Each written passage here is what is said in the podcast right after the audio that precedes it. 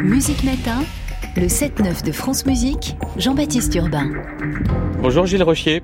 Bonjour. Auteur, l'un des cinq auteurs de T'inquiète, c'est une bande dessinée. Elle paraît aujourd'hui aux éditions Six pieds sous terre, écrite, euh, écrire une seule et, même histoire. C'est donc le défi dans lequel vous êtes lancé avec Guillaume Bouzard, euh, Beignet, Fab Caro, Fabrice R.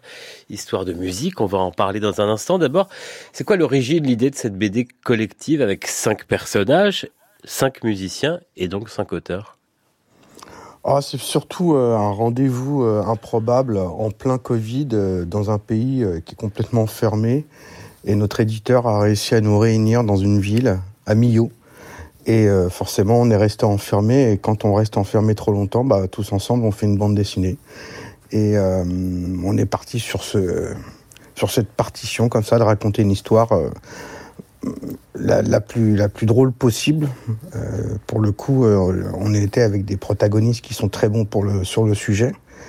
Et puis après, c'était de réussir à la terminer et de, chacun rentrer chez soi et, de, réussir à, tenir tout ça. C'est pas pour autant un cadavre exquis, car les planches euh, d'un auteur à l'autre, ça, ça, fait sens, ça, ça s'enchaîne, ça se répond. Comment vous avez procédé? Donc vous étiez d'abord ensemble et ensuite chacun, chacun chez vous on est parti avec un scénario qui devait tenir euh, sur la moitié d'un post-it, je crois. Et ensuite, euh, on s'est donné juste un postulat qui était de recevoir un courrier. Et euh, ensuite, on s'est envoyé des planches pendant deux ans, régulièrement. Enfin, régulièrement est un mensonge, c'est pas vrai. On disparaissait un petit peu et on réapparaissait. Et puis chacun remotivait les autres. Et, et puis chacun a choisi sa partition et son histoire et son déplacement. Et, et bah, ça a tenu. Tout ça se tient. C'est, effectivement, c'est pas un cadavreski, c'est vraiment une histoire qui est racontée par cinq voix différentes. Il y a une forme d'émulation, voire de compétition entre vous en avançant dans cette élaboration de cette BD. Euh, t'inquiète, parce que vous le dites, chacun sa partition, il y a des styles graphiques, des styles d'humour aussi différents. Euh, la compétition fait vraiment pas partie de notre euh, de notre ADN, je pense. C'était plus, c'était ouais, la compétition, c'était de faire rire les autres et puis euh, et puis surtout d'arriver de, à, à, ne pas trop s'éloigner du projet parce que comme euh, comme nous étions tous dans des projets autres et personnels, c'était de se tenir dans un rétro-planning qui était euh, qui était demandé et que forcément on n'arrivait pas à suivre. L'émulation était surtout de, de rappeler à, à, celui qui disparaissait un petit peu du projet de réapparaître pour que le truc se mmh. tienne quoi. Et vous avez donc choisi de mettre en scène cinq musiciens, cinq euh, percussionniste. En voici trois ici, c'est le trio SR9. On se retrouve juste après dans une minute.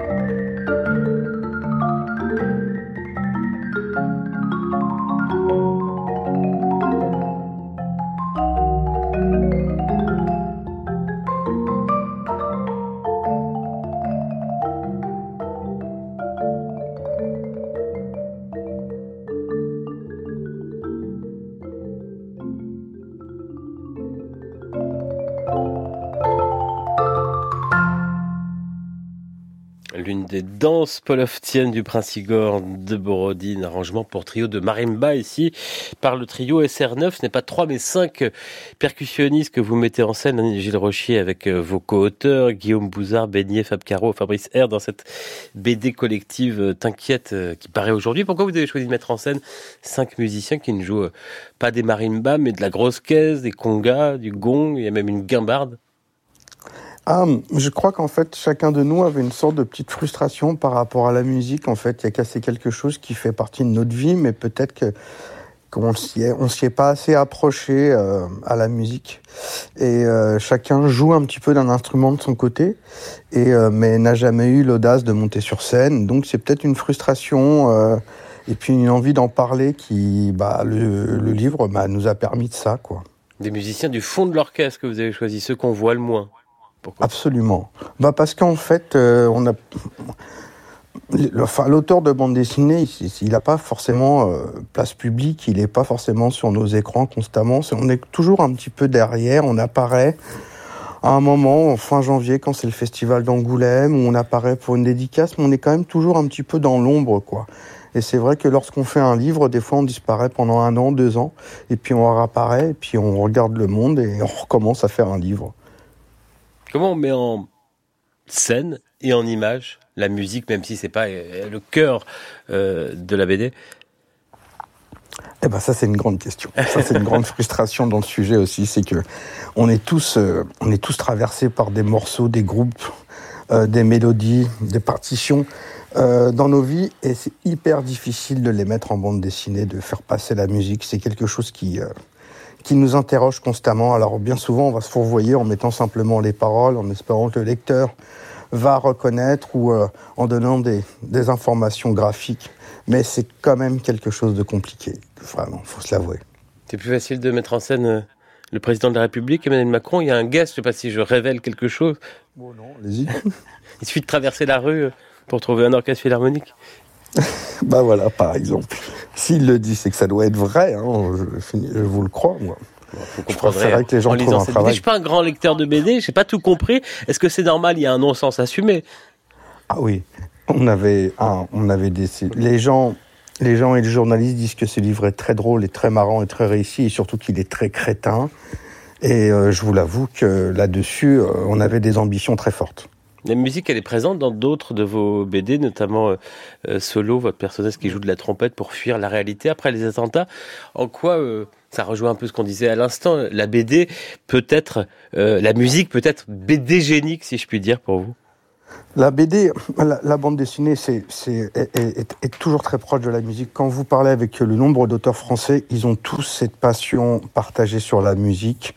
Il y, a plein, il y en a plein qui sont musiciens, il y en a plein qui ont un, parcours de, euh, de, de, de, de, comment, de, de musiciens, effectivement, qui sont déjà montés sur scène. Elle fait partie, la musique fait partie aussi de la construction d'une planche. Il y en a beaucoup qui écoutent de la musique pendant qu'ils travaillent. Moi, c'est impossible pour moi de me concentrer sur la musique. J'écoute des émissions de football euh, parce que sinon, je passerais mon temps à, chercher, à trouver des nouveaux euh, morceaux. Mais la musique euh, fait partie de nos discussions quand on se retrouve. C'est quelque chose qui est très important dans nos vies, je pense.